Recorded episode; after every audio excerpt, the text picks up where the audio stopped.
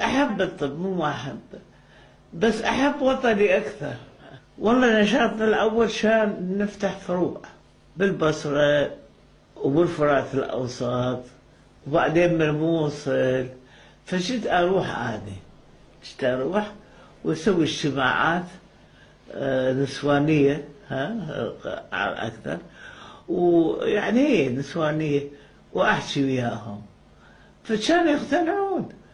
رأسا يقتنعون بدون صعوبة بدون صعوبة. فيقتنعون ينتمون كلش طيبين. أهل العراق. طيبين وين شو طيب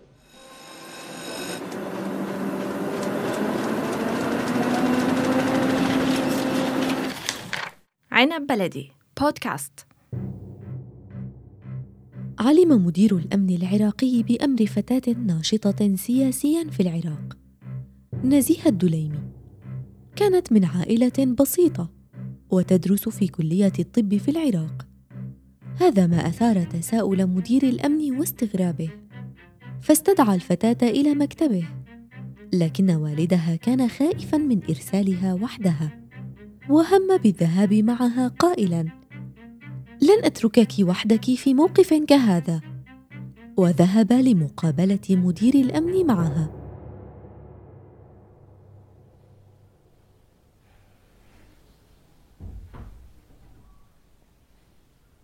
أهلا يا نزيهة. أم أقول الطبيبة نزيهة؟ كما تحب. لا فرق عندي.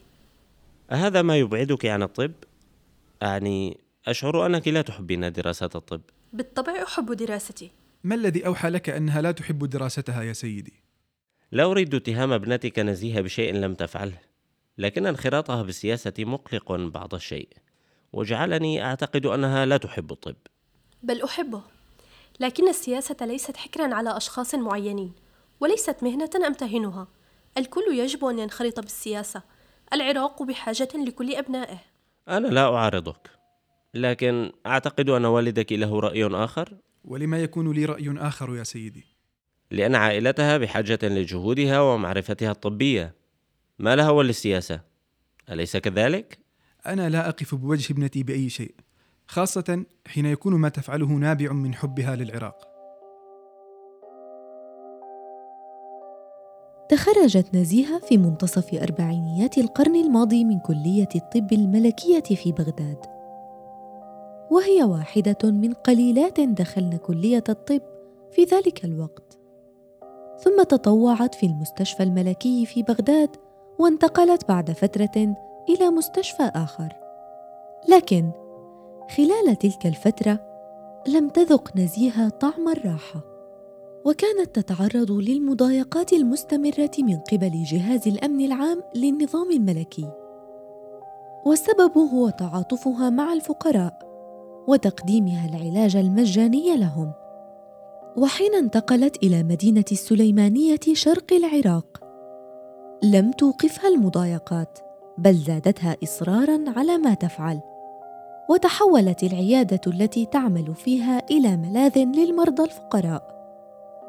ليحصلوا على العلاج والرعاية المجانيين. ثم نقلت إلى محافظة أخرى بعد ذلك. مع استمرارها في عملها بهذا الشكل. كانت أشد النساء تفانيا في عملها. إلى جانب نشاطاتها السياسية واطلاعها الكبير على كل ما يدور في العراق. حتى أصبحت عام 1948 عضوا كامل العضوية في الحزب المعارض للنظام الملكي الحاكم في العراق. وكانت من أولى المشاركات في انتفاضة العراقيين ضد معاهدة بورتسموث بين العراق والمملكة المتحدة آنذاك. تلك المعاهدة التي تمنح بريطانيا الكثير من الصلاحيات في العراق، وشاركت بالكثير من الصراعات الوطنية إلى جانب شغلها بالطب. فأكدت على العمل الوطني ضروري ولهذا لازم واحد يشتغل بالسياسة أنا أحب الطب مو أحب لكن أن أنظلم بالطب وطني شيء تحت الرعاية الإنجليزية صعب عليه صعب عام 1952 كتبت نزيهة كتابا عنوانه المرأة العراقية.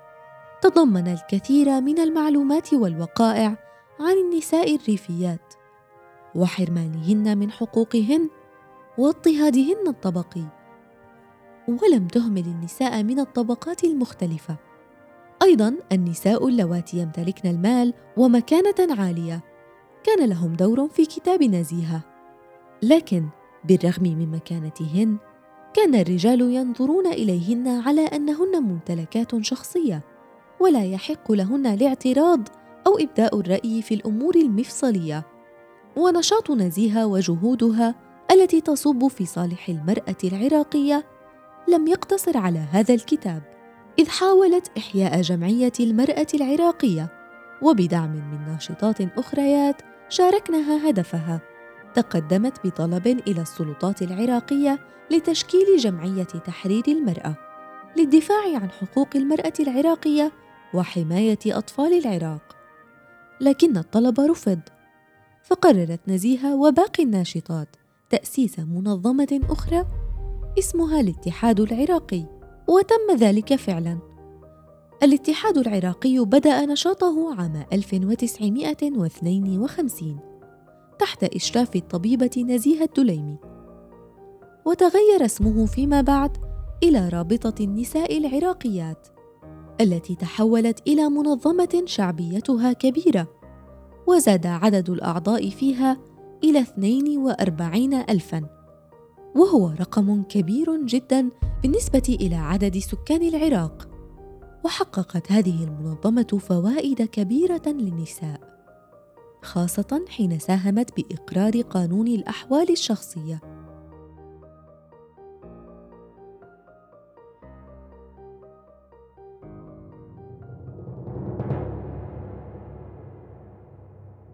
كانت المرأة العراقية مظلومة مش شاء مظلومة. وأني الحقيقة فكرت بهذا كإنجاز أسويه الخاطر المرأة العراقية. أمام قانون الأحوال الشخصية. فإحنا كان عندنا فروع قلت ليش بالأدوية وهذا؟ فنسأل الفروع شكو شكو عندكم المشاكل؟ قولي لي. ها جمعنا المشاكل. وبعدين سوينا القانون سوينا المشاكل جمعها صار عن طريق الرابطة. أنا موجل بابا أسسنا الرابطة. فقانون الأحوال الشخصية أخذوا رأي رجال دين شيعة رجال دين سنة وكذلك نساء بالفروع.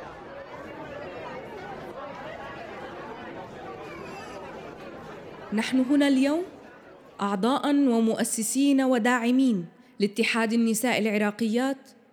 قررنا انتخاب الدكتورة نزيهه الدليمي لعضوية مجلس الإدارة والمجلس التنفيذي للاتحاد تقديرا لدورها وإنجازاتها.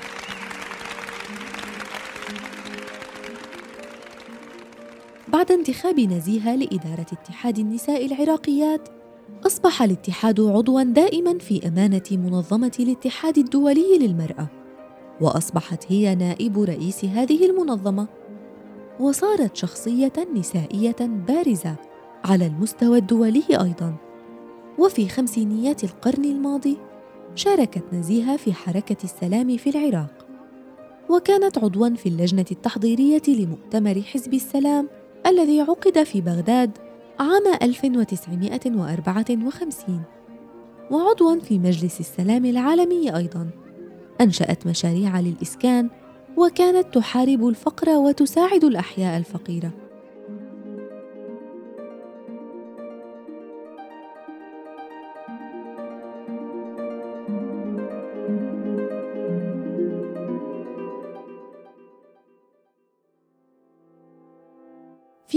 خمسينيات القرن الماضي فوجئت نزيهة بدعوة من الرئيس عبد الكريم قاسم رئيس العراق آنذاك. ويعد أول حاكم للعراق بعد انتهاء الحكم الملكي. نزلت من بيتها واستقلت المواصلات العامة ولم تكن تتصور ما ينتظرها حينها.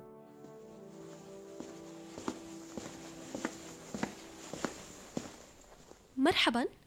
لدي دعوة من الرئيس عبد الكريم قاسم. أنت الطبيبة نزيهة بالطبع إذا أنا من سأبشرك بهذا الخبر السعيد. تفضلي. كلي آذان صاغية. صدر اليوم قرار بتعيينك وزيرة للبلديات في الحكومة العراقية. وزيرة؟ هل أنت متأكدة من هذا الخبر؟ إن القرار أمامي مبارك لك وللعراق. وصارت نزيهة أول وزيرة عراقية وأول امرأة تحصل على منصب الوزارة في العالم العربي. لكن هذا لم يستمر طويلاً. ففي عام 1963 أطاحت حركة مسلحة بالرئيس عبد الكريم. وتولى عبد السلام عارف هذا المنصب. ثم عزل الوزراء وذهبت نزيهة إلى ألمانيا. لكن المحكمة العراقية حكمت على نزيهة بالإعدام. الحكم خفف بعد ذلك عنها وحكم عليها بالسجن المؤبد. ثم صدر إعفاء تام بحقها وسمح لها بالعودة إلى العراق. بقيت نزيهة في ألمانيا وتمكن المرض من جسدها. صارعت كثيرا لكن المرض اشتد عليها ولم تحتمله فارقت نزيهة الحياة عام 2007 في ألمانيا لكن وصيتها كانت أن تدفن في بغداد ودفنت هناك في العراق بناء على رغبتها. وفي عام 2009 كانت أول امرأة عراقية يقام لها تمثال في العراق. إذ قرر مجلس الوزراء العراقي إقامة تمثال لها في العاصمة بغداد.